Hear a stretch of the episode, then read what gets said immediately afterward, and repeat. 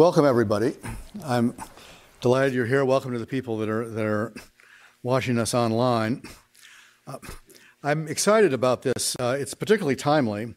Um, I was going to say it's timely uh, for policy reasons because what a trend in trade seems to be toward more plurilateral agreements and more bilateral agreements uh, which means by definition, rules of origin become very important because you have to decide what qualifies for the benefits inside the zone, whatever that is, or what, and what doesn't. And to the extent we get more of those agreements, you're going to see more rules of origin. Uh, and uh, I think it's become, it's, and what we've seen in the USMCA case, which is our case study, is, I don't, is these things become instruments of, of policy not simply instruments of setting up rules that are that are neutral. They become a means of achieving policy, objectives. So I think we're likely to see more of this, uh, which suggests that our I think our findings are particularly timely. I was also also going to say that it, it, it was timely in another way, which was uh, uh, we're going to talk among other things uh, about the the costs as well as the benefits of of the case study. But you know the president uh, has been threatening. He was going was threatening until earlier today to close the border. Uh, and the Center for Automotive Research uh, reported today that if he did that, uh, it would cost uh, the automobile industry $70 million per hour, which is over 5 billion a week. And I'm thinking, you know, this, this is small cheese compared to that. Um, but apparently, now he's not going to do that. Um, the Mexicans have a one year reprieve, and then he's going to put on automobile tariffs, which are also going to cost uh, the industry a lot of money. So there's a lot going on, uh, and a lot of other things going on in the industry itself that are not directly related to rules of origin that we'll also be discussing. So I'm glad you could come. I'm not going to uh, preempt uh, Jack and get into what we said. I'm going to leave that for him. But I do want to tell you uh, how we're going to uh, run the thing. In just a minute, I'm going to turn the podium over to uh, Michelle O'Neill of uh, Alcoa, uh, who, which, whose foundation has funded this study, for which we're very grateful. Uh, when she's uh, finished, uh, Jack Caporal, our research fellow, will come up and present the study, and he's got some slides for you. Then after that, he'll take one of these seats, and then we have a very distinguished panel that I'll introduce at the time that's going to come up from the industry itself uh, to talk about the report and, and, comment on it, and we'll have, a, I think, a good discussion. At that point, uh, when that's finished, we'll turn to you all for Q&A.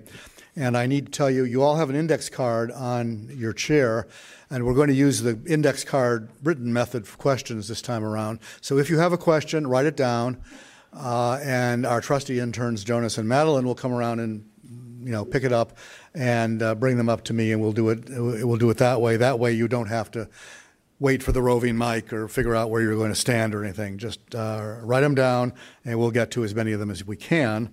And then uh, after that, uh, we're going to have a, uh, uh, a dessert reception right outside. So the reward for sitting through all this is some uh, wonderful little nibblies. Um, afterwards. So, with that, let me introduce you to Michelle O'Neill, who is an old friend of, of mine. We were colleagues together at the Commerce Department.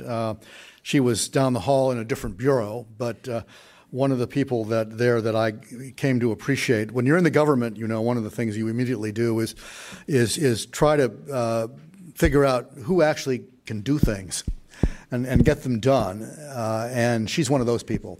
and when you find those people, you cherish them and you never let them go because they're efficient. And the entire, you know, outside the Commerce Department, in the, during my entire time in the Clinton administration, I found three people who could do that. Uh, one at OMB, one at the Defense Department, and, and one somewhere else. And you want to. Uh, uh, you want to cherish those. And within the building, uh, Michelle was one of those. She is currently Senior Vice President of Global Government Affairs and Sustainability and a member of the executive team for the Alcoa Corporation. Previously, she was the Deputy Undersecretary of Commerce for International Trade uh, for seven years, ending in 2012, where she oversaw the daily operations of, of ITA, the International Trade Administration. Uh, she received the nation's highest civil service honor, the Presidential Distinguished Rank Award, in 2012. She has a master's from the LBJ School at the University of Texas and a bachelor's degree from Sweet Briar. So, Michelle, if you'll come in and start us off, then we'll go on to the presentation of the report.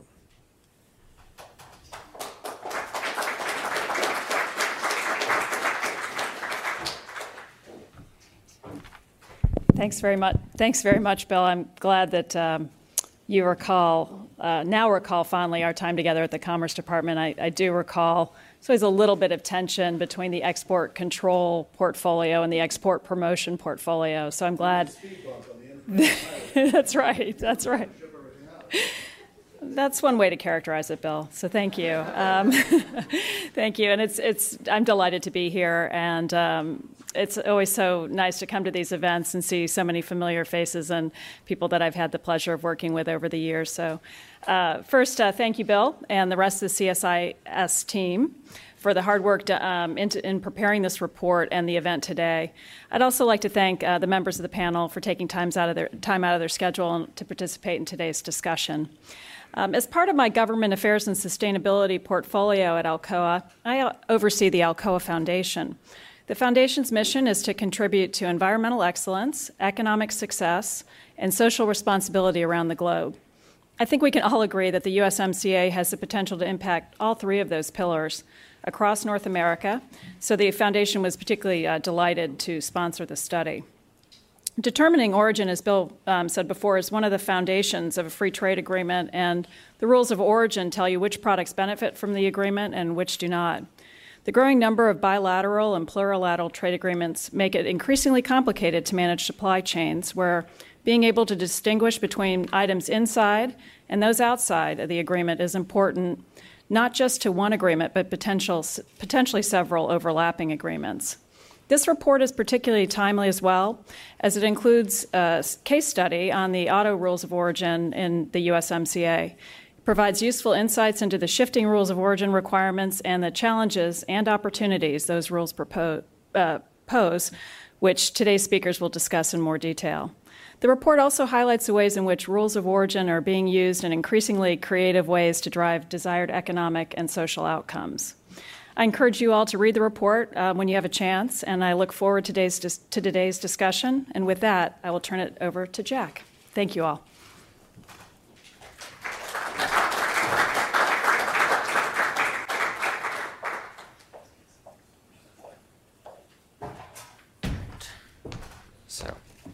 Hi, I'm Jack Caporal, the uh, Associate Fellow with the Scholl Chair in International Business. Thank you all for being here. This is a lot of interest in a topic as weedy as rules of origin. Um, so I appreciate you all taking the time. Before I jump in uh, to the guts of the presentation, I'll quickly lay out our core findings and then uh, go into more detail. So the, the, the first main conclusion is the USMCA rules of origin are extremely complex, by far the most complicated uh, rules of origin in any trade agreement, and are an attempt uh, by the administration to shape or influence an extremely complex industry. That is the auto industry. Second is that the rules will generate uh, some short-term costs for auto companies, although you know those costs will vary by company and uh, vehicle model, but should also generate uh, long-term investment in the industry in the United States and in North America overall. Uh, the third takeaway is that uh, less efficient supply chains that could be spurred by the rules could impact the global competitiveness of the North American auto industry uh, through a variety of, of uh, different ways, and that these changes come at a critical time when companies are looking to invest in new technologies at the heart of the nascent mobility uh, revolution. So, with that, it might be good to take a step back and go over what rules of origin are and what their purpose is. So, the purpose of a free trade agreement, obviously, is to boost trade and investment among the participating countries by lowering tariffs uh, and laying out rules for economic activities between the parties. So, uh, making sure the benefits of a given trade agreement are concentrated to its participants, however, is a, is a tricky business, um, right? So, reducing trade barriers among the FTA partners does not guarantee that the goods produced in the region are the ones that receive preferential treatment. So, for example, an FTA member with a low external tariff uh, for a particular product could import that product, then send it again to its FTA partner at an even lower tariff, even if the product's ultimate destination uh, has a higher external tariff, right? That obviously undermines the purpose of the free trade agreement. And so, in a bid to prevent that scenario from unfolding, trade negotiators have come up with the great idea of rules of origin, uh, which are a means to determine where a good uh, is from and a method to incentivize local content in trade and manufacturing among FTA partners. So, Uh, simple products require simple uh, rules. Oranges picked in Florida or Washington cranberries are obviously wholly obtained in the United States, and so they face very little rules of origin uh, scrutiny. Complex products, on the other hand, uh, require more complex rules. So, in some cases, such as automobiles, a certain percent of a product must be made within a region to be considered originating and qualify for trade preferences. And then there are a slew of other, uh, you know, how do you calculate that, uh, et cetera, that goes into, into that um, determination. So CSIS undertook a project to review the impact uh, that rules of origin have on supply chains. As was just mentioned, we used auto rules of origin in USMCA as a case study and uh, serves as a, well as a case study for a few reasons. First is uh, it showcases an evolution in rules of origin from the original NAFTA, so we had something to compare to, um, and is also essentially an explicit means to influence supply chains. Uh, as I previously mentioned, the industry is complex, so there's a lot to look at. Vehicles are made of 30,000 parts sourced from hundreds of suppliers. Uh, and third, there are domestic and international players. Um, so companies import and export cars and parts uh, within and beyond the NAFTA region, and all of that is involved. Also, uh, obviously, it's an extremely timely issue if you uh, follow the news. So, a brief really big picture view of the North American auto industry. So, in the NAFTA region, the United States still dominates automobile production, although there have been a steady stream of uh, investments in final assembly and parts production plants. In Mexico, in recent years, uh, sales in the region peaked around 17 million in 2017, and it would seem as though some companies are restructuring in expectation of declining demand in North America and the U.S. in particular. That's not to say uh, that the auto industry is about to collapse. It's just that people are buying less cars, although they're still buying a lot of cars. And it's also important to note that the peak and the changing rules of origin, as I mentioned, come at a time of large change for the industry. Um, so there's a general shift in mobility towards electrification, automation, connectivity, shareability, all of which have potential to reshape um, the industry. So NAFTA has helped shape the auto supply chain in North America. It's led to significant interdependence within the industry. I think everybody has heard uh, the phrase you know, you don't buy a US car or a Mexican car, you buy a North American car, or the phrase, you know, we build it together in North America. It's certainly true. Vehicles produced in the US contain 40 to 50% imported content, most of which comes from our NAFTA partners. The average vehicle produced in Mexico contains 20 to 30 percent US Canadian content, and by comparison, vehicles produced outside the NAFTA region contain only 3.5% North American content. So there is a large regional factor um, at play there. Um, so, um, missing a page here. Excuse me. When it comes to um, production in North America, the other thing to note is that ex- expanded production um, in Mexico is not necessarily zero sum with U.S. production or Canadian production, um, in large part driven by uh, the, the, the content uh, statistic. When you look at the industry as a whole, it's important to note that while NAFTA made the auto industry in North America more competitive, the NAFTA rules of origin themselves um, were not a primary factor when North American auto companies uh, were making supply chain decisions. Um, and the second important thing to broadly note before we get further into this is that you know final assembly plants where the car is put together um, does not by itself confer origin, right? That's only a fraction of the supply chain. There are thousands of part suppliers that exist in each of the NAFTA countries, and those make up the bulk of the supply chain and the guts of the supply chain. So uh, that all raises the question: if if not rules of origin and NAFTA, what um, were the primary drivers of supply chains? So at a basic level, comparative advantages matter, right? That includes the size and skill of your workforce, uh, relative difference in wages, and other kind of structural factors. Um, Another thing that was clear through our research was that parts companies and vehicles assemblers place a huge amount of importance on um, trust and reliability in their partners to deliver parts and components on time, of the right quantity, and of the expected quality. Um, there's a general preference in the industry to build where you sell, um, to cut down on, on time to move your, your product to the final destination and cost there, although there are general exceptions to this rule. And um, also the most pressing uh, issues facing the industry currently um, through our research are the, the Section 232 tariffs on steel and aluminum, the absence of skilled labor in the U.S. and um, now more currently, obviously, the issue with the border and the ratcheting up of uh, tensions with Mexico over uh, car tariffs, uh, which Bill briefly alluded to. Um, so, going from NAFTA to USMCA. So, USMCA, like I mentioned, if implemented, will, will contain the most strict and complex automotive rules of origin in any trade agreement. So, the original NAFTA uh, requires that 62 point, uh, that vehicles meet a 62.5% regional value content threshold. That's what RVC stands for in all of these bullet points, and that just means that the vehicle, 62.5% of the vehicle, uh, the, of the vehicle's content has to come from within the NAFTA region. Um, and then for parts in NAFTA, it's a 60% regional value threshold. Um, there is also rules regarding uh, tariff shift um, for certain parts that would confer origin. So basically, that means if you import uh, steel, for example, from a country outside of the NAFTA region and then stamp it into another part, like a door, you could argue that the, or you could claim that the door is then originating, right? Um, USMCA, on the other hand, uh, contains three fundamental rules, all of which must be met in order for a vehicle to be considered originating and qualify for tariff free trade within the region. So, first, there's an overall vehicle uh, regional value content of 75%. So, it's a substantial increase from 62.5%.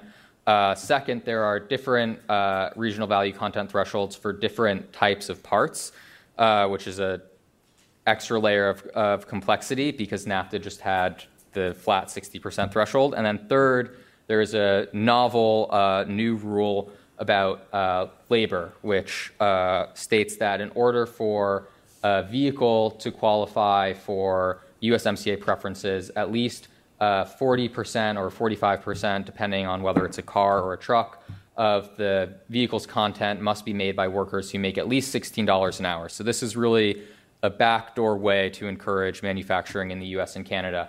Um, you can get credit for the labor rule through research and development and uh, assembly work as long as the workers meet the $16 an hour threshold. So it's really like a uh, like a 25 to 30 percent um, $16 an hour manufacturing requirement. But it is uh, an extremely novel innovation in terms of rules of origin. Um, so USMCA also does away with NAFTA's tracing scheme, and this is where it gets like even more in the weeds um, as well as the concept of deemed originating, um, which would have implications throughout the supply chain. So, tracing as a concept was a means to prevent manufacturers um, from including was a means to track non-NAFTA parts throughout the entire supply chain. So, if you had part of an engine that was imported uh, from outside the NAFTA region, and that part was on the tracing list, that part would never be counted towards uh, would never be counted as um, part of the vehicle's overall content, even if the engine met the 60% rule. Um, so NAFTA had a list of items that had to be traced um, all the way through and was uh, kind of a pain for the industry. Um, and there was also this rule that if items weren't on the tracing list, they would be deemed originating, so you would automatically assume that they had NAFTA origin. And so NAFTA negotiated uh, in the 90s left off a bunch of critical components that are will feature prominently in the future of vehicles that you wouldn't have to trace and would therefore deem as originating. So that includes sensors, lidar, radar, chipsets, things that will be at the core of the vehicle of the future. And, and so all of those items now will be factored in uh, to USMCA. And then finally, I, I, skipped over steel and aluminum. This is an important one. Uh, 70% of a vehicle's steel and aluminum will have to come from the NAFTA region as well, or uh, under USMCA. So, under NAFTA, um, steel and aluminum was not traced, and was also parts that used a lot of steel and aluminum were subject to tariff shift rules. So, uh, some companies uh, had elected to import steel and aluminum from abroad kind of stamp it, change it into a part, and that would be the, the tariff shift that would then lead the part to qualify. Uh, USMCA essentially closes that loophole. Um, so you'll you'll likely see more uh, North American steel and aluminum uh, being used in vehicles. Um, the steel and aluminum requirement is a day one requirement, right? So there's no transition period for automakers to meet that rule. The uh, other requirements all have three-year phase-ins uh, with some exceptions. Um, so there's a little bit of space to work with. Um, let's see. So the implications. So I think it's important to keep in mind that when the Trump administration was renegotiating NAFTA, they had a fundamental goal, uh, which was to increase automobile and parts production in the US. And if you kind of track the, the negotiating history, which we won't get into, it's abundantly clear that that was their objective uh, from day one based on the proposals that they were putting on, on the table. So, um, through our research, we found a level of general agreement regarding the overall impact of USMCA on the automotive industry. I would stress that there are definitely companies that are better situated to comply with the rules, and they will have to do very little to meet the new requirements, while other companies are less off. And so it's tough to make a, a general claim about this. The impact of the new rules also doesn't vary just by company to company, but also, I mean, model to model, part to part, supplier to supplier. Um, but one of the costs that we found that I think everybody in the in every stakeholder will have to deal with are administrative costs, right? So just making sure that your ducks are in a row and that you'll meet the new rules. Like I said, for a lot of companies, the original NAFTA rule of origin was not something that they paid a lot of attention to because it just wasn't very difficult to meet. And if you're building a vehicle in North America, more likely than not, you're already set up to meet the new rules. The complexity um, and the added layers of the USMCA rules of origin will require folks to take a second look at, at their supply chains. And that, if you're a large auto company, uh, either assembling or producing parts, is not free right? That's and it, that's expensive. Um, and um, the rules. We also found that the rules may lock in an environment in which cars and parts built in the U.S. and North America capture a larger share of the North American market. Um, right? Obviously, that makes sense because more of your content has to come from North America.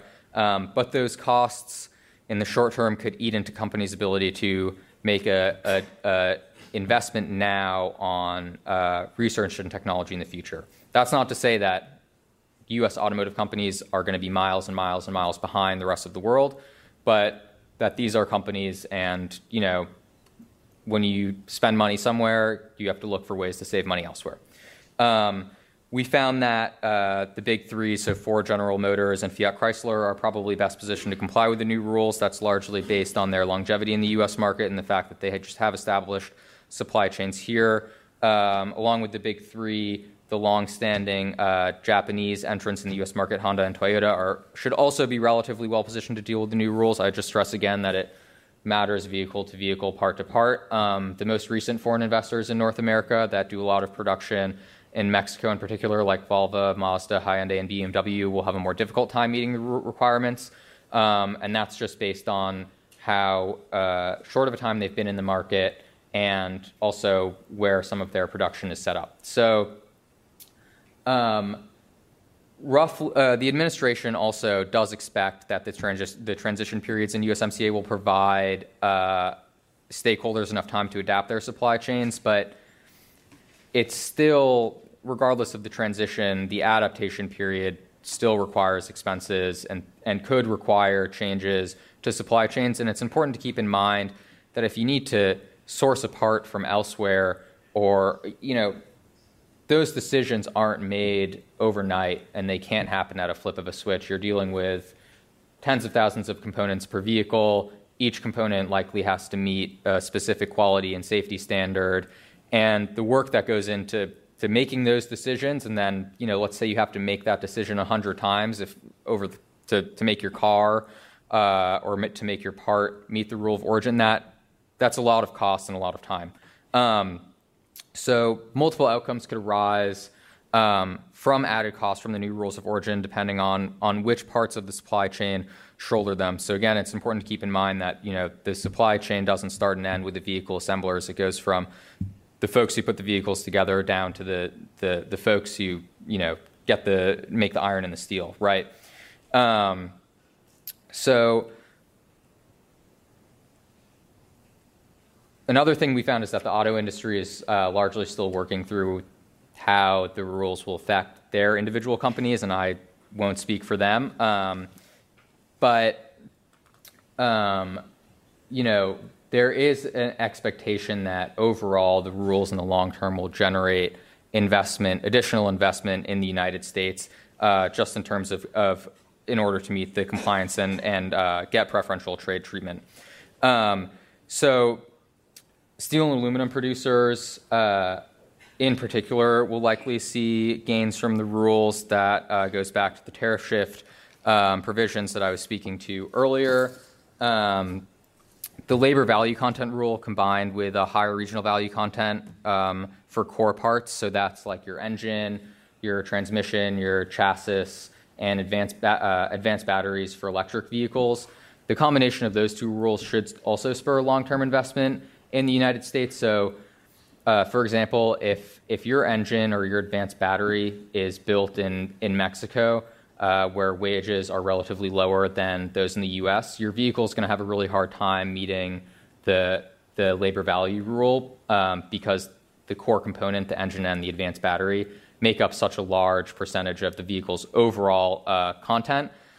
There's an argument that increased core parts production in the US and uh, Canada would pull parts production of, of smaller parts along with it, um, just for logistical reasons. Uh, that argument, I, there are arguments to be made on both sides, um, for sure. Um, and then, you know, the other thing to keep in mind is that all of these changes have implications for the workforce. So the auto industry alone supported over employs directly around 2 million US workers. The steel and aluminum industries employ roughly 300,000 workers in the US.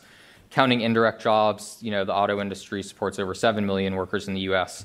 But it, it's important to keep in mind that more production in the US doesn't necessarily mean more jobs, right? Because there's a general trend towards automation and you can find unrealized gains in efficiency. Uh, those two things aren't necessarily um, analogous. Um, so, I mean, at the end of the day, it all raises the question of if there are additional costs, which there are likely to be in the short term, um, you know, how does that play out for the consumer and how does that play out for the companies and what does that mean? So, the question is who shoulders the cost in, in the supply chain? It's kind of impossible to know exactly how that will play out. So, in the report, we presented a menu of potential outcomes really broadly, I mean, vehicle prices could rise, consumers could be offered fewer options in their vehicles to keep prices stable.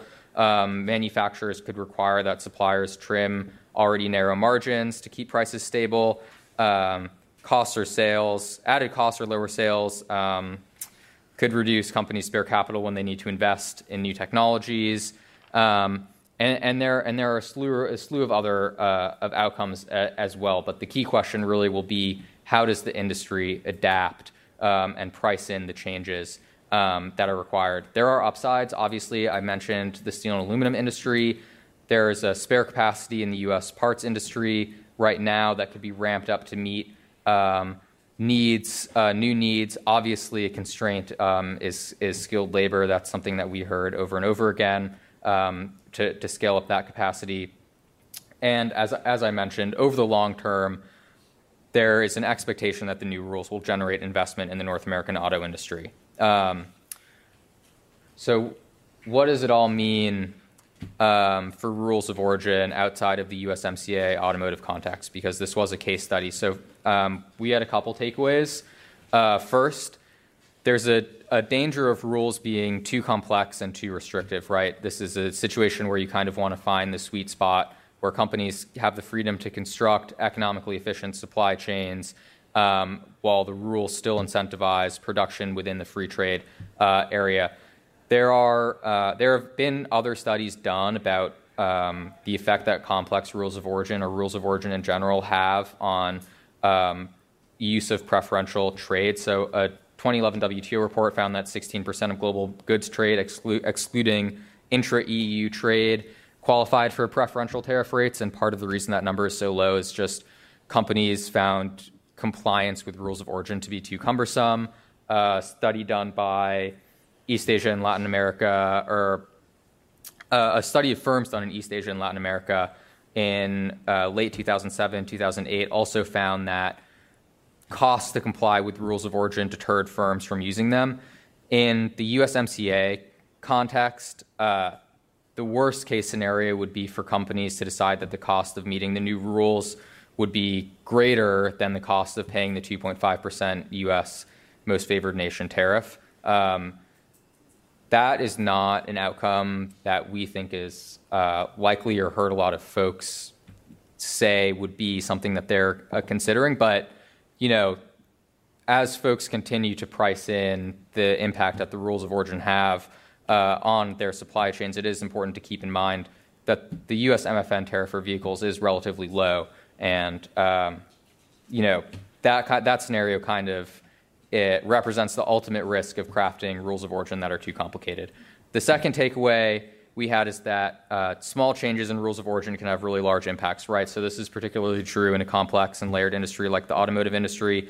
Deciding if you uh, that you need to change where one part is sourced uh, could mean layoffs in one part of the country or in one country and additional jobs in another country. If you make that decision hundred of, uh, hundreds of times, obviously the impact is magnified. Uh, third is that um, complicated rules of origin also present difficulties for small and medium sized enterprises. This is something that we heard a lot as well. So if, if you're kind of just making a really niche part uh, or filling a niche gap in a supply chain uh, and you employ not that many folks, um, your firm just might lack the knowledge or understanding of rules of origin. You might have an absence of expertise to ensure compliance and that can lead to unintended or unexpected costs, um, lead to additional administrative expenses, and so on. Um, and fourth and lastly, as Bill mentioned, as supply chains become more complex and rules of or, uh, and, and, regional and plurilateral trade agreements continue to proliferate, uh, you're, you're likely to see more innovative rules of origin, right? So USMCA and the labor rule is one example of this, but as uh, the global economy shifts uh, towards global value chains and away from just physical supply chains making up the bulk of commerce, uh, I think you're likely to see uh, continued innovation in this space. It's certainly not going away. Um, so, with that, I'll invite the rest of the panelists up. Um, and we can have a discussion.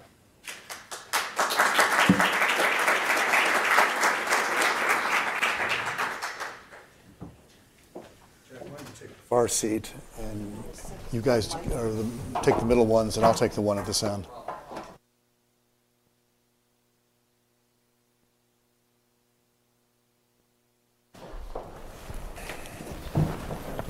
Well, thank you for that. Uh, thank you for that, Jack. And for all of you out there, just a reminder uh, now's a good time to start thinking of questions if you have any.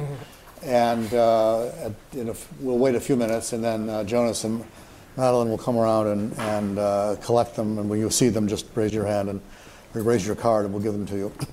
Uh, I'm really happy that we've been able to put together a panel of, of uh, such expertise uh, to comment on the paper and to and some of the issues that uh, surround the industry right now. And I want to introduce them uh, to you, and then we'll go right into some conversation of our own. to my immediate left is uh, Governor Matt Blunt, who was governor of Missouri from 2005 to 2009.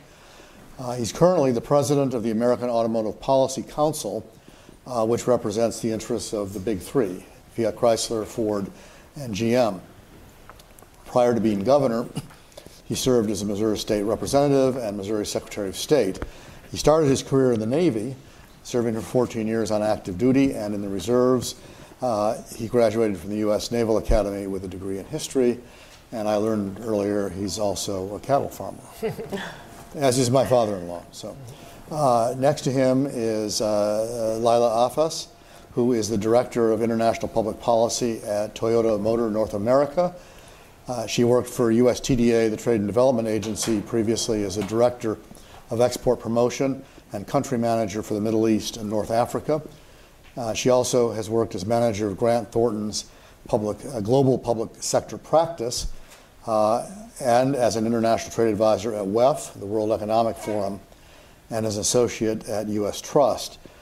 Uh, her degrees are from Columbia and an undergraduate degree from James Madison. Next, and uh, next to Jack is Phil Sherman, who was the international trade manager at Daimler North America where he represents interests including those of Mercedes Benz and Daimler Trucks and Buses. Prior to that, he was counsel to the Congressional Intergovernmental Affairs Department at the Canadian Embassy here in Washington, so maybe he's going to uh, prevail on him to present a Canadian perspective as well. Um, that makes him kind of a, a, a twofer. Um, he was a research assess- assistant in the U.S. Senate and a content specialist in legislative and executive sources at LexisNexis. Uh, he has a law degree uh, from uh, the David Clarke School of Law at the University of District of Columbia and a BA from Maryland. And you know Jack, we just did that. So let me start by asking them uh, first the most obvious question of all, which is simply, can you make a couple comments on the report? Uh, is it, did we get it right? Did we get it wrong? Particularly, did we get it wrong? Tell us where we got it wrong. Um, does it uh, provide any useful guidance? Matt, sure. I, I, think it was uh, it's an excellent report. I thought, uh, as somebody that likes to really understand the history of issues, to understand the issue, I thought it did a, a really wonderful job, and I encourage people to read those pages uh, explaining the history behind U.S. Canada automotive trade and then the incorporation of Mexico.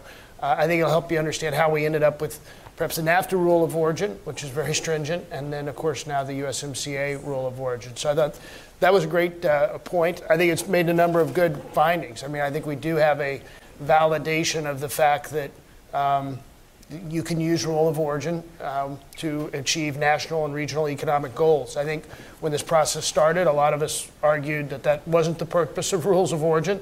Rules of origin were designed to ensure you didn't have a free rider problem. Uh, and I think the administration has actually demonstrated otherwise. I do think the report probably understates um, the economic impact of the new rule of origin and the investment that will be required to, to reach it. I think it probably overestimates um, the number of models that meet the USMCA rule of origin today. I would, I would argue there's probably just a very few models that meet the USMCA rule of origin um, today.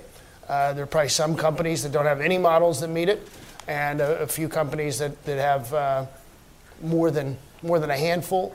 Um, but I think companies will have to make significant investments to meet the USMCA rule of origin. And our, our three member companies, um, as a report cited, uh, are you know, heavily have a heavy history in the United States, are heavily footprinted in the United States. And in recent weeks, they've announced $4 billion worth of investment. And all three companies have cited the USMCA rule of origin as a is, is an important reason uh, to justify uh, that uh, investment. So I think you'll see a lot of investment in the United States and that it will have a big impact. Wow.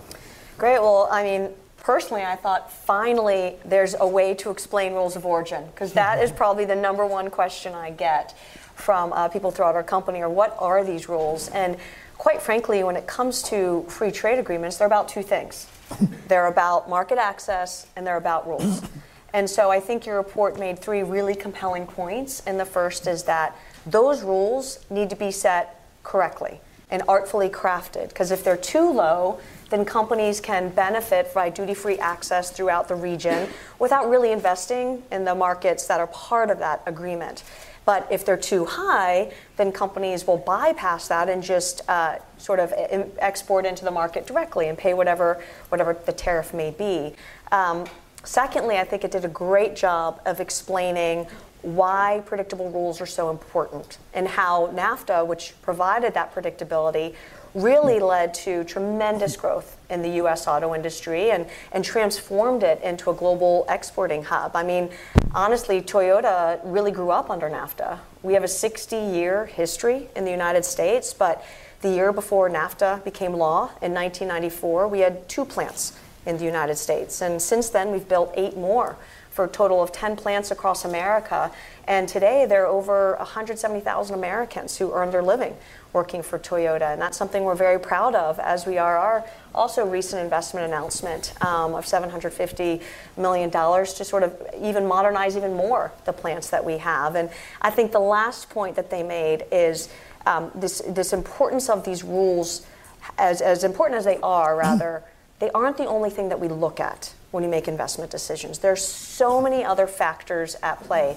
Looking at what is the you know skill of the workforce, what are the uh, resources, the natural resources, what is the infrastructure like, how is their ability to get goods in and out, intellectual property protections, access to sophisticated capital markets. I mean, these are multi-year investments that we're making. I mean, the life cycle of a plant is about 20 to 30 years, and so right now, our industry really needs that predictability, which is why we also encourage the passage of USMCA so that you know we can continue our American journey beyond these past 60 years and, and have much more success in this market. Phil?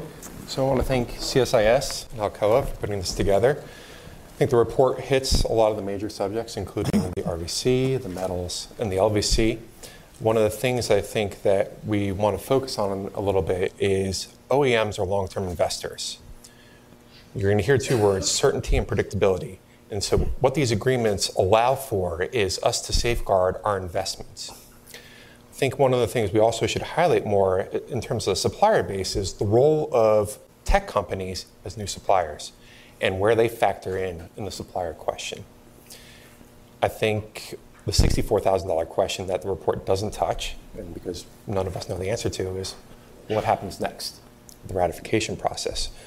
But in terms of the content of covering the, the rules in Chapter 4, you guys did a great job, so thank you for that.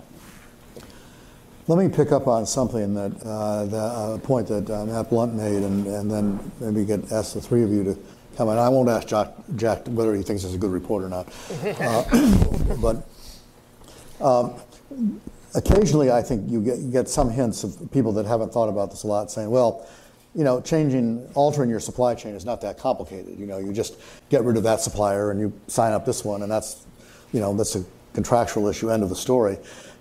Talk a little bit about the the complexity of this, how long it takes uh, to make changes like this, and how difficult it is. I remember, uh, uh, Lila, in a, in a uh, roundtable we did to get prepare for this uh, a couple months ago, you talked about the process of qualifying new suppliers. Maybe each of you can say a couple words about the complexity of the process and what the companies are going to have to go through in order to accommodate the new rules. Who wants to go first? So I'll take you it go first. Yes. So it's about a four to five year timeline to go from the drawing room to the showroom.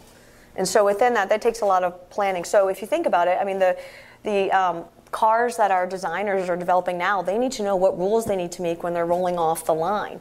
And so within that, we have to consider our supply chain. And I think the report points out that the average vehicle has about 30,000 different parts. But what folks might not realize is each automaker, about 70% of our cost structure is our suppliers.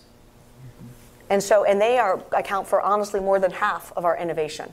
And so it's also their ability to, to meet these rules and their ability to comply. And I mean, to your point about uh, the time that it takes, you know, if you're, if I was a dressmaker in Utah, right? And I import my cloth from China, and all of a sudden there's a tariff on that cloth. I can easily switch and start importing fabric from Vietnam or Indonesia or Thailand or some other country.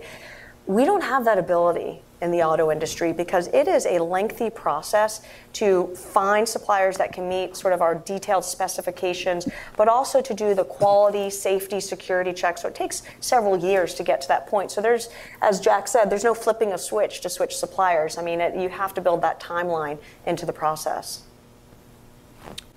Sure, I'd be happy to, to comment. I mean, yeah, I think if you, if you, step back and look at the rule of origin, um, the NAFTA rule of origin was, and since it's still in effect is, the most stringent rule of origin in the auto sector of any free trade agreement anywhere in the world. And as you can see from the, the presentation, the USMCA rule of origin is now by far the most complex, stringent uh, requirement that exists in any free trade agreement in the world. And it really will force manufacturers to think more about the rule of origin in their sourcing decisions than they've ever done before. And when you talk to customs teams at our member companies, you'll, you'll get that sort of report. It is really is going to be a challenge. You're going to have to constantly think about uh, compl- rule of origin compliance. I think they even think through how they're going to walk through. So they're going to start, I think, in most cases with the core parts and seeing if they get to the 75% on their core parts. And that is a process not only having a qualified supplier, but then getting the information from that supplier, whether it's a certificate or an email that reports and provides the documentation to explain that that supplier met the requirement or what percentage of their content would be considered uh, USMCA content. And that really is going to require just almost a constant beating up's the wrong word, but in some days probably seems like the right word uh, of suppliers to get that that information. And of course, tier one suppliers are going to have to do that with tier two suppliers and tier three suppliers. And as you get small, further and further down, you get into smaller and smaller firms, and it can become more and more challenging to get the documentation. So that's just one part of this rule is those is those uh, the threshold for those most important parts.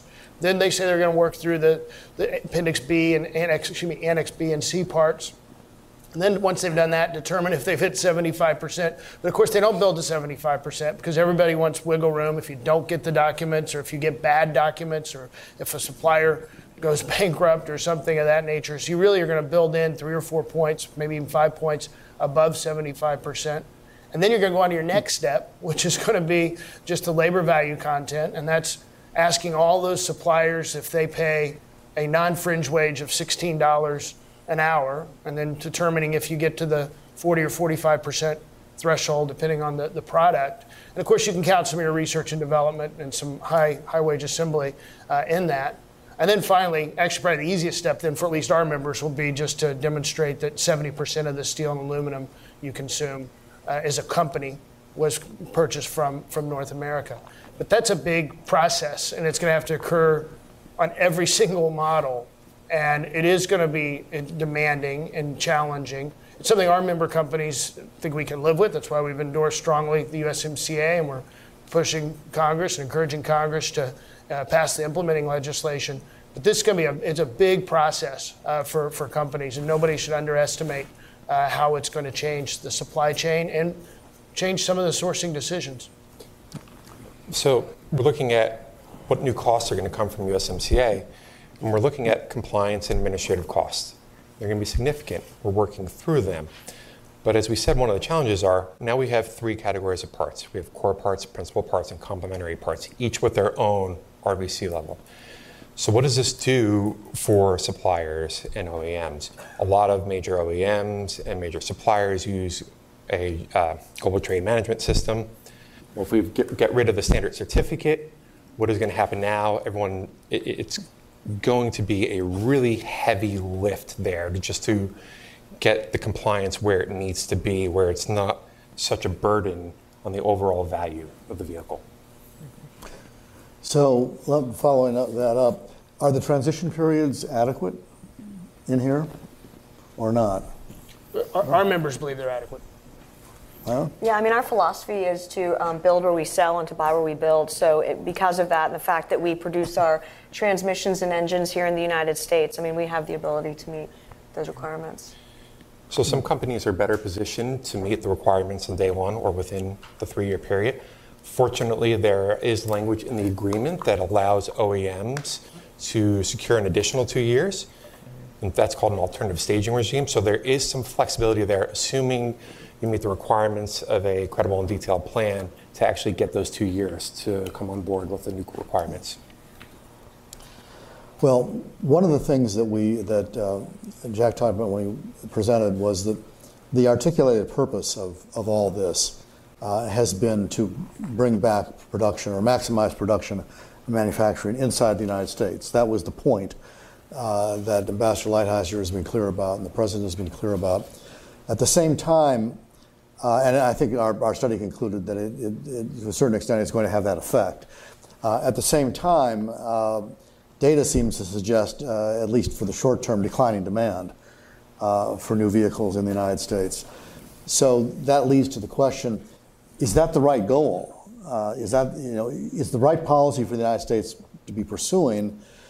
to focus on domestic production and you know increasing the domestic market or is, would it have been better to focus on global competitiveness and the global market? All of your companies, uh, including the, the, the, US companies, are heavily invested and heavily active elsewhere.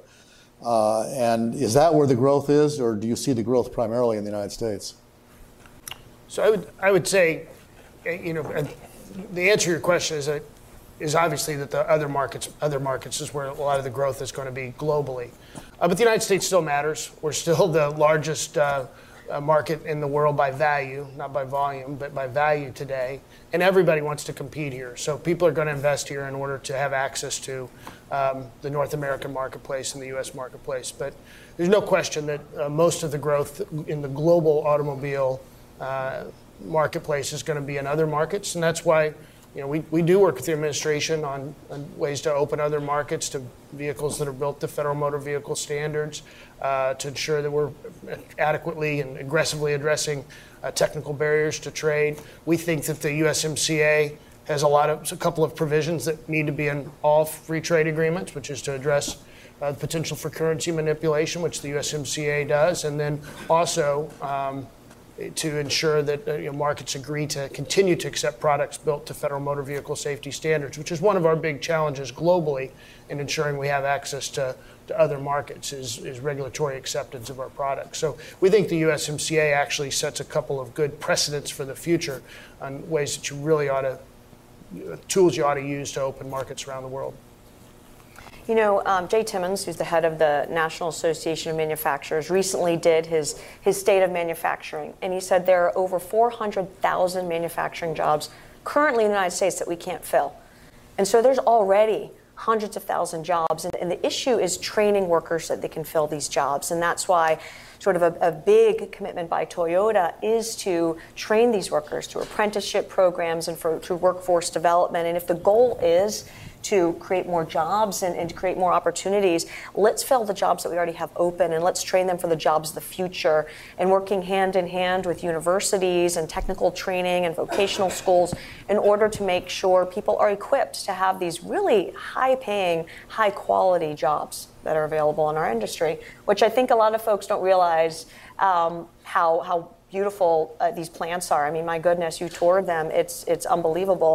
And I think that whole image that uh, folks have of, of a dirty, you know, auto plant or, or factory workers, it, that's not what it's like at all. And I think that there's uh, been a huge push to really encourage. Uh, people to look at this line of work and, and how, uh, you know, sort of how fulfilling it is, and, and also the ability to make tremendous products. This creates the opportunity for commercial. Uh, our, the, the, the, next, the next report we're going to release uh, next month is on worker training for advanced mm. manufacturing. Uh, it grows out of some work we did last year on additive manufacturing. Uh, and one of the companies that is in that business approached us and said they are having difficulty getting qualified workers. And can we look and figure out what that problem is and how to deal with it? So come back and see us in a month or so, and we'll have a, a study on that. Uh, uh, Lila, let me ask you, this is probably an unfair question, but uh, the governor mentioned the currency manipulation provision. Do you guys have a view on that? That is a view for the governments to discuss. And so, and also I think finance ministries and, and being able to determine how capital markets are managed and the flows go. Yeah, it's an unfair question. Gover- companies don't manipulate currency; governments do. But uh, your your government probably has a view on it. But uh, my government is the U.S. government. Bill. Ah, all right, touche. Uh, Phil, you want to add anything? I do not. not on that one, no. Uh, in terms of the uh, competitiveness question, we are a globally active company, and we welcome trade agreements that reduce trade barriers and promote free and fair trade. You're looking at um, investment and free trade are key factors in innovation, prosperity, growth.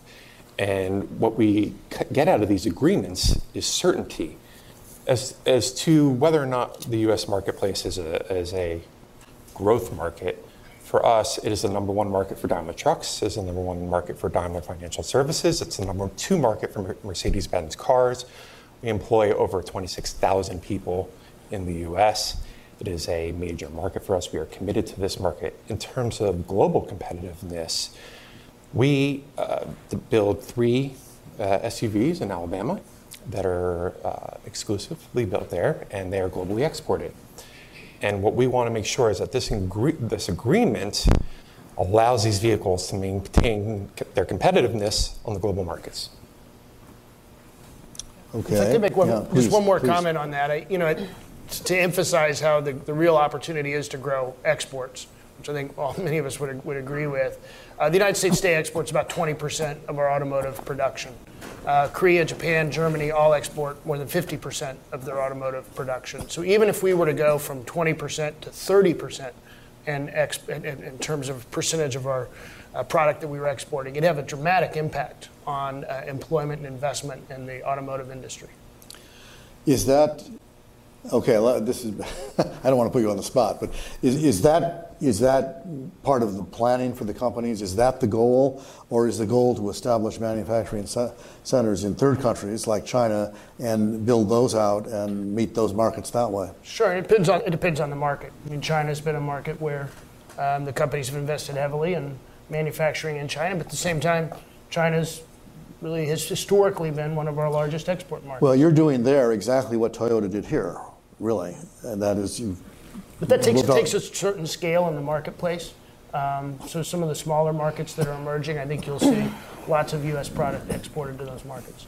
And that's an important issue, is the scale issue, is that we produce seven models here in the United States and we export to 32 countries from the United States. And, you know, making sure that your vehicles are cost competitive in those third party markets, but also you're not always able to manufacture in those other markets because there's not that huge demand for the mm-hmm. Corolla or the Camry. So it's a scale issue. And so being able to export it from the United States where we have that scale to develop at that level and have these, those again those, those economic efficiencies and then export it to these other countries where we couldn't justify building a plant to manufacture 20,000 vehicles a year. Absolutely agree.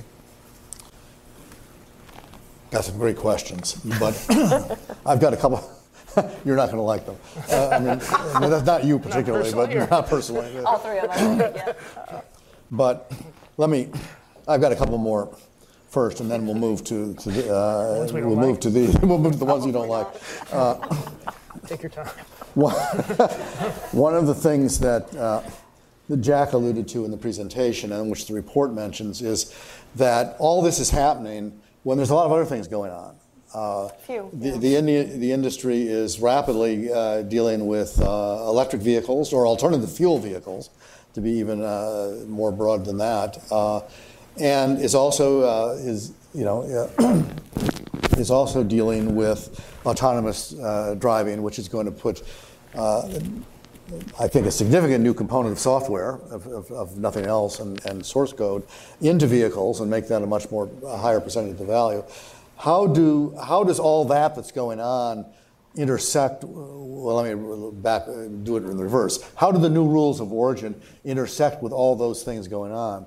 I assume it makes your life much more complicated, but is there anything more to it than just that statement?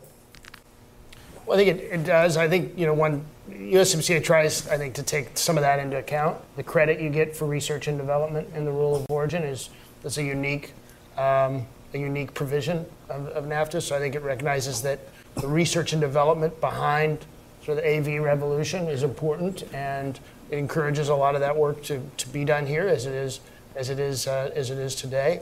Uh, the battery provision in USMCA, I think, also reflects a desire to ensure that we build out a more robust battery assembly industry in the United States. So I think the agreement tries to take some of this that change into account. But clearly, you're at a period of dramatic change in the auto industry, and uh, this new massive change and administrative requirement uh, that you're adding on to the supply chain um, is just going to add to that complexity. No, I mean, absolutely. I mean, we're at a, we're just like a revolution in the automotive industry right now. And so we, we do have to take that as another layer in the multi-dimensional way that we view our investments and our production decisions and everything that we're doing. And so, and, and it's a it's a fierce race, I have to tell you. I mean, as you mentioned earlier, um, technology companies are, are suppliers, but they're also our competitors. And so there's a lot of uh, new entrants to the market and how we manage that and, and roll forward to the future. And I think that's why you see this tremendous um, effort towards R&D and you know, Toyota really put its uh, R&D headquarters in the United States. A couple of years ago, we built the Toyota Research Institute, a billion-dollar investment with three campuses across America. But over the past, you know, 10 years, Toyota's had over 14,000 patents in the United States alone. So I mean, just the scale of the research and development, and we're doing just to stay on that cutting edge. So the agreement definitely is looking to establish or, excuse me, mature the advanced technology market in the US. You see that by the inclusion of advanced batteries in the core parts list. You're going from 62.5 to 75, and you put that part right there in the core parts list. That is designed to increase investment and technology in the US. In terms of advanced batteries, we have made that investment. We have seen that future. We saw it before USMCA ever started. We are investing in a battery plant in Alabama. We put a $1 billion down there. It's going to be part of our global logistics center. Hmm. And that's really as we're coming online with the next-gen technologies, we're seeking to incorporate those into our vehicles. And what you're going to see by that local investment is the development of the local supplier base. And that will benefit those as well. Okay. I have some more, but these are so interesting. We're going to go to the audience questions. Uh, the first one I think is really for Phil more than anybody else. Are the rules of origin in USMCA a precedent for the EU-US trade talks? No, I haven't heard. Are you asking me if the uh, if there's any nexus between the RVC here and US-EU and whether or not they're going to ask for similar terms? That's Say that again. Are you asking if they're going to ask for similar terms in US-EU that they ask for in USMCA? Well, let's let's have those talks begin first, and then we'll get there. They have to argue about agriculture first, apparently. All right. This is an interesting one that had not occurred to me, and I don't think we address it in our the study. Um, with the U.S. withdrawal from the Paris Accords uh, and the freezing of emission standards in automobiles, how do the new rules of origin in USMCA impact production, given that Canada and Mexico will remain part of the Paris Accords? I don't personally think I'm qualified to answer that question. I mean, I hate to kind of throw that out there, but. I've never heard anybody in industry indicate that that was going to be an issue. Okay. I mean, those uh, are, I mean, I think regulatory issues that we need to see how things pan out. But also, there's sort of many companies, including Toyota, we have a commitment, a 2050 environmental challenge that regardless of sort of rules or regulations, it's like a global commitment that we've made and we aim to meet and we are on track to meet, so. This is an interesting question. Uh, and um, you're not all lawyers, so I. Not even close. But could the new rules of origin uh, be considered as performance requirements, which are prohibited by investment and trade agreements? We have another question related to that, which is, Uh, is the wage clause, the wage requirement, consistent with WTO rules? Has there been any discussion about that? I've heard discussion of it, but I've not heard any sort of definitive judgment. Yeah. And it'll be seen, especially if Mexico codifies it through their labor reform. I mean, there's there's other vehicles there that could be affiliated with that, but. Will the way, okay. Um, Another question related specifically to the wage clause, which is, I think I know the answer, but uh, I'll leave it to you. Is it good for U.S. workers? I mean. I would argue it will. It will force sourcing of components that are paid at that wage. Which will probably lead to more U.S. workers doing this. Won't necessarily lead to an increase in U.S. wages, I wouldn't think. Would you? By itself, because it's it's at a level where we're already there. Certainly, most assembly jobs would already be there. There's probably some some parts industry jobs that we'll have to adjust. Oh, okay. In the U.S.? Well, that's interesting. I would just. Or shift from other markets to the U.S. Jeff? I'd just note on the wages, it's important to remember that 16 an hour is uh, like the ceiling. Like that's all that you have to meet. And there's no built-in, You know, it doesn't go up every year. Um, so whether or not that's good. So it could be a floor. Yeah. So whether or not that's good long-term for U.S. wages is, I think, to be determined, right? Because companies might not be incentivized to go over $16 an hour, $16 now versus $16 in a decade with inflation. Uh, could be different. Hmm. There's a couple questions here that relate to Congress uh, and sort of what will they do and what has their reaction been about the agreement and its prospects. And so you're not members of Congress. Uh, you have a relative that is, but um, that, do, that doesn't count. Uh, what have you picked up in your conversation? I mean, both. I think all three of you have indicated, at least two of you have indicated, you support the agreement, and therefore you presumably support Congress uh, approving the agreement. So I assume you're having some conversations up there about this. Uh, in what comes up when, on the in, in, your in your corner of the world? I mean, there's discussions about other pieces, uh, labor and environment generally. There's discussions about pharmaceuticals. What conversations do you have about uh, the auto provisions when you talk to people in Congress, or is it just nothing?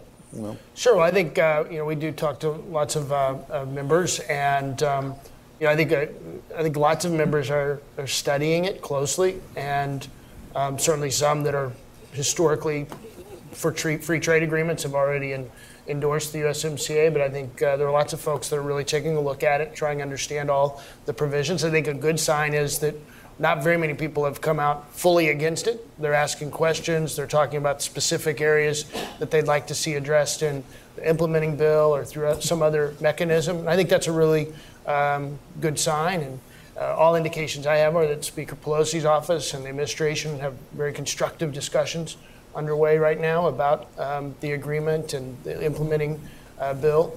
Um, so I think there's there's lots of um, lots of things to be positive about.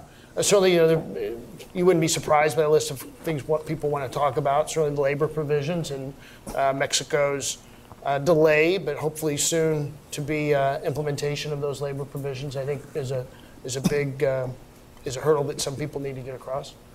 And, and USMCA doesn't just need to be ratified by our Congress, it also has to be passed in uh, Canada and Mexico. And I think in Canada, you have a tight political calendar because there are elections this October, and the fact that they'll be adjourning uh, in a couple months for the summer.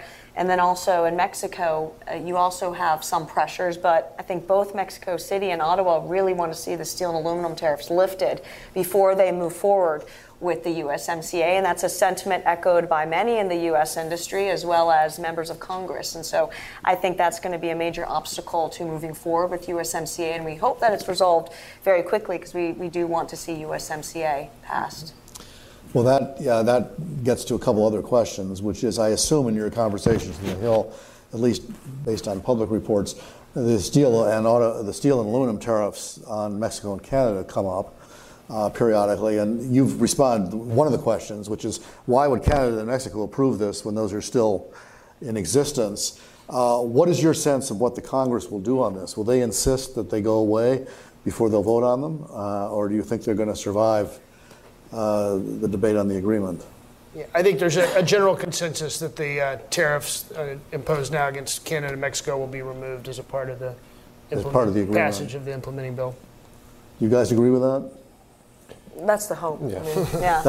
that's the hope. That's not. The, that's his expectations. Your hope, Phil. yeah. Where are you on that? I, I, mean, you know, it's like reading tea leaves, but you, you see Chairman Grassley. I mean, when the chairman of Senate Finance says, you know, these got to go if you want to ratify. I mean, you know, it's a pretty influential voice. And you know, it, it, it, we don't want to see uh, tariffs replaced with quotas. I mean, I think that's what we want. We already have a North American agreement. We already have a steel and aluminum requirement within the rules of origin. I mean, we don't need any other sort of friction within that trade. So comment then on, uh, uh, let's assume for the moment we solve the steel and aluminum tariff problem. Uh, there's another one looming out there, which is the automobile tariff issue, which the president resurrected again today, although apparently with a year reprieve, which itself is kind of an interesting question because if he's going to tell the Mexicans, you've got a year to do various things, mostly related to drug traffic, I think was today's uh, comment. Does that imply that everybody else has a year? Uh, that he's not going to do anything to anybody on auto tariffs, or is that specific for Mexico? But talk a little bit about the, uh, you know, put all this in the context of the looming auto tariffs. If those are actually imposed, uh, what is that going to do to your industry, and how, how is that going to complicate uh, two things, both complying with the rules of origin but also congressional uh, congressional passage of the of the uh, USMCA. So we believe that the imposition of uh, Section 232 tariffs on autos, the auto industry would be extremely harmful, and not just to the auto industry, but to the entire economy. We certainly make that case on a, on a regular uh, basis. Um, if they were to be imposed, it makes the USMCA I think even more important, given the uh, the safeguards that exist because of the, the side letters and side agreement on uh, on uh, 232 uh, tariffs with Canada and Mexico. Um, so it would certainly, I don't think it would it would just make USMCA that much more important. It'll frustrate a lot of people, I think, on the Hill, which will be something that the administration will have to take into account as they seek their support on USMCA. Yes, I mean, the, the, the economic analysis of potential uh, 232 tariffs are just cataclysmic for the U.S. economy. I mean, they talk about losing over 2 million auto related jobs. We just talked about the over 7 million Americans who earn their living working for our industry. The uh, increase in the cost of a car at a time when we already see the market demand softening. I mean, this is a threat at this time. We just can't contend with. I mean, there there's so many other things that we should be focusing on. Let's focus on that workforce training to get more Americans in jobs. Let's focus on ways to improve our infrastructure. Let's let's focus on all these ways that we can build uh, a more robust industry, not just for us, but that can spill over across the entire economy. And let's not do something that's going to cause such harm and will surely invite retaliation by our trading partners. And you know, my family is uh, our farmers in Minnesota and Wisconsin, and they're dairy farmers, so they're getting hit hard by the retaliatory tariffs by uh, China and by uh, Canada and Mexico even. And so this is a real, I mean, firsthand challenge. Um, and so we do not want to see them punished any further. And so I think that is really you know, another thing that many members of Congress and industry, even outside our sector, have been united about and have been really vocalizing strongly that we cannot go down this road and we need to take the threat of auto tariffs just completely off the table. Yeah, so it's important to note that all of us on this panel right here are aligned on the 232 question. Mm-hmm. International and domestics, nobody is asking for this, nobody's looking for it. There's a colleague of mine with another company, he says it best you could have investments or tariffs. Can't have both. So it, it's, it's really hard to kind of go down this road. We, we opened this discussion talking about two words predictability and certainty. If you're dropping tariffs into the equation, it just makes it that much more difficult to invest in the marketplace. Okay, here's one probably for Jack, put him on the spot for the moment. Okay. Uh, how exactly is the term origination in North America defined in terms of steel and aluminum. What are the implications of the 70% uh, requirement for those industries? Um, my understanding is it has to be made in America, right? The steel, they're made in North America, the steel and aluminum, right? So extracted and put together, smelted, whatnot. Um, and the major uh, innovation, well, the major closing of the NAFTA loophole is, is the rule that you can't just import or source your steel and aluminum from anywhere, change it into a part, and have that part be originating, right? Um, the steel and aluminum itself has to come, uh, has to meet the, the NAFTA rule of origin. And I, I, think on the steel and aluminum question, one thing that I actually would like to clarify, it's really important that people understand it's 70% steel and 70% aluminum. There's no averaging there. And another thing I think to think about too is that, that part of the rule of origin in USMCA actually makes it totally unnecessary to impose these tariffs on Canada and Mexico. Michelle, do you want to comment?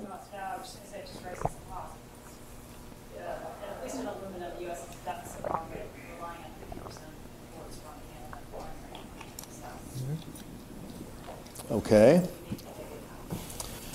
Uh, we're getting down to the, unless there's some more, Madeline, we're getting down to the end here. Um, how will the USMCA make sure that the participating countries meet all these thresholds? Have you had any conversations with the administration about that? In other words, this is this is the speaker's question about enforcement, enforcement, enforcement, enforcement. And I think she was talking about something else, but in this particular case, what are their enforcement plans? Do we know? Well, that's where the implementing legislation will be really key, and I think that's being crafted now, and we'll have to see uh, how that is. But that is, of course, a huge issue, and, and they, they're something that they will focus on, given the concern. Has the Hill talked to any of you about that? About how to draft implementing legislation that will be, uh, you know, make your lives easier rather than harder? Nope. No? Well, they missed the boat then. You, no? No, no, they're, they're, I mean, they know what they're doing, they know how they want to do it, and it's more of them telling us what they're doing. I mean, we obviously raise our position, we raise our concerns, I mean, we do our part to represent our interest, but in terms of what the final implementing legislation looks like, I mean, you're gonna, you know, wait and see what comes out. Well, here's an interesting question that, that um, for all of you, I think. New rules may increase domestic production, which is what we're talking about, but will it be for U.S. producers or will it be for foreign companies that are operated in the U.S.? We consider ourselves a U.S. producer. I mean, like I said, we've been in America for the past 60 years. We have 10 plants across the country. I mean, I I think that our, you know, the 170,000 people who, again, earn their living working for our company consider themselves every bit as American as any worker working for one of your companies. I think our colleagues would agree with that, and so would your workers. So there really isn't this divide between this. We're all in the same industry, and we're all just like when you made that little rejoinder about my government bill. You know, um, is that we? That's how we look at it. We have uh, 23 major locations in 16 states. We, like I said earlier, we employ over 26,000 people. Our employees shop on Main Street. They are active in the community. We are an American company.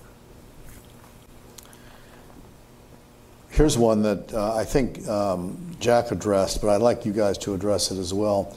Uh, in the long run, what will be the impact of the new rules on the global competitiveness of cars built in the U.S., uh, especially as the industry evolves toward uh, towards autonomous vehicles? So I think, I mean, the U.S. today is really, I think, the market leader in terms of AV technology. Um, I think well over half the AV research and development and spend in the world is in the United States today. Um, and I think that'll continue to be, be the case. And we don't think there's anything in USMCA that undermines our global competitiveness. In fact, we think it's really important to maintain um, the sort of access we have to work with our Canadian and Mexican partners. And you know, there's really three big centers of automotive production in the world: um, North America, Europe, and Asia, and they've all got a similar mix of developed and developing economies. And we need that same. Uh, we need our Mexican partners to be competitive with Europe and uh, and Asia, and the maintenance of USMCA will ensure that continues to be the case. And that's an excellent point that the governor raises. I mean, you're able to amortize the whole cost of your production with the low cost and the higher cost in order to spend more on that advanced R&D and manufacturing that you need so that we can maintain our role as the leader in innovation for our industry. And so that's why rules like export controls, which I don't want to go down that thorny path right now, Bill, but that's something that we need to uh, consider is that we're doing these things to sort of attract investment. And, and by the way, the U.S. is already the most attractive destination for foreign direct investment, but not repel it or not put any fear in it because of these, you know, these rules that could somehow inadvertently like sort of quarantine U.S. technology because companies can't risk that one chip of U.S. design can't be commercialized or exported or used in, in other technologies that they want to share with uh, the world. So we refer to them as case technologies, connected, automated, shared electric. And we've been investing in these for quite some time. And the nexus of this investment is going to be the next generation vehicle. And for Mercedes, that's the EQ class. And what we want to ensure is that as we have these vehicles that have all this advanced technology in them, they're more competitive in the global marketplace. Are the new rules better than the old ones? There are additional compliance costs. And, and we would argue that the new rules will, will force investment in the United States that wouldn't have occurred otherwise. And, and the current rules have been the law of the land for you know the past 25 years, and which our supply chains have been built towards. All right, and, and as we said, the jump from 62 and a half to 75, plus the inclusion of the battery on the core parts, you're going to see uh, that, that investment. In the end, uh, we talked, a- we've talked about increased costs. One of the questions here, in the end, doesn't the consumer pay all these costs? And won't that be reflected in, in the price of automobiles? it, it's, you know, there's so many factors at play. It reminds me of when I was um, talking to someone from ExxonMobil, their chief economist, a while ago, and asked, "What's going to happen with gas prices?" You know, and it's like, I can't answer that question because there's so many factors at play and so many dynamics. That's not just simply what OPEC sets the price at, or if there's an energy crisis, or if there's a, a, a, travesty in Venezuela, who's a major exporter. I mean, it's the same. It's the same calculus. There's so many different things that go into it that it's hard to forecast. And as someone who's a, a, trained economist, I'm really reticent to ever forecast. I like to say, um, you don't go to your doctor and ask, when am I going to get sick? You just ask, what can I do to prevent getting sick? And so I like to stay on that side of it. But uh, yeah, it's, it's, hard to say. But I can tell you that. Uh, a lot of suppliers are concerned about their ability just because they have narrower margins, they are smaller. It is it is a challenge, and I mentioned earlier that you know 70% of our spend um, is suppliers, but you know 80% of that is is in the U.S. So our suppliers are U.S. based, and even that ability to meet, even though they're producing here in the United States, is an issue. Uh, this one, I think, let's start with Jack, and then see if the rest of you want to comment. In addition to the top line changes, tightening the, the NAFTA, tightening the rules, to what degree are non-regional inputs in intermediate parts also further restricted? Will there be less roll-up of third country intermediate inputs within qualifying components in qualifying final vehicles? Uh, Save the well, simple one for the last. Yeah, you, you asked some tough questions I there. I know, right? That's a complicated one. I think just by the nature of raising the overall RVC for vehicles, you should, by definition, have less foreign parts being rolled up. Um, but just because the percentages are higher. Yeah, just yeah. because the percentages are higher, I think you'd have to have less. And you don't have tariff shift. Yeah. All right. Well, we've come just about to the end. Uh, let me thank the audience for good questions uh, and uh, for sticking with us. And let me also ask you to thank the panel uh, for their wisdom as well.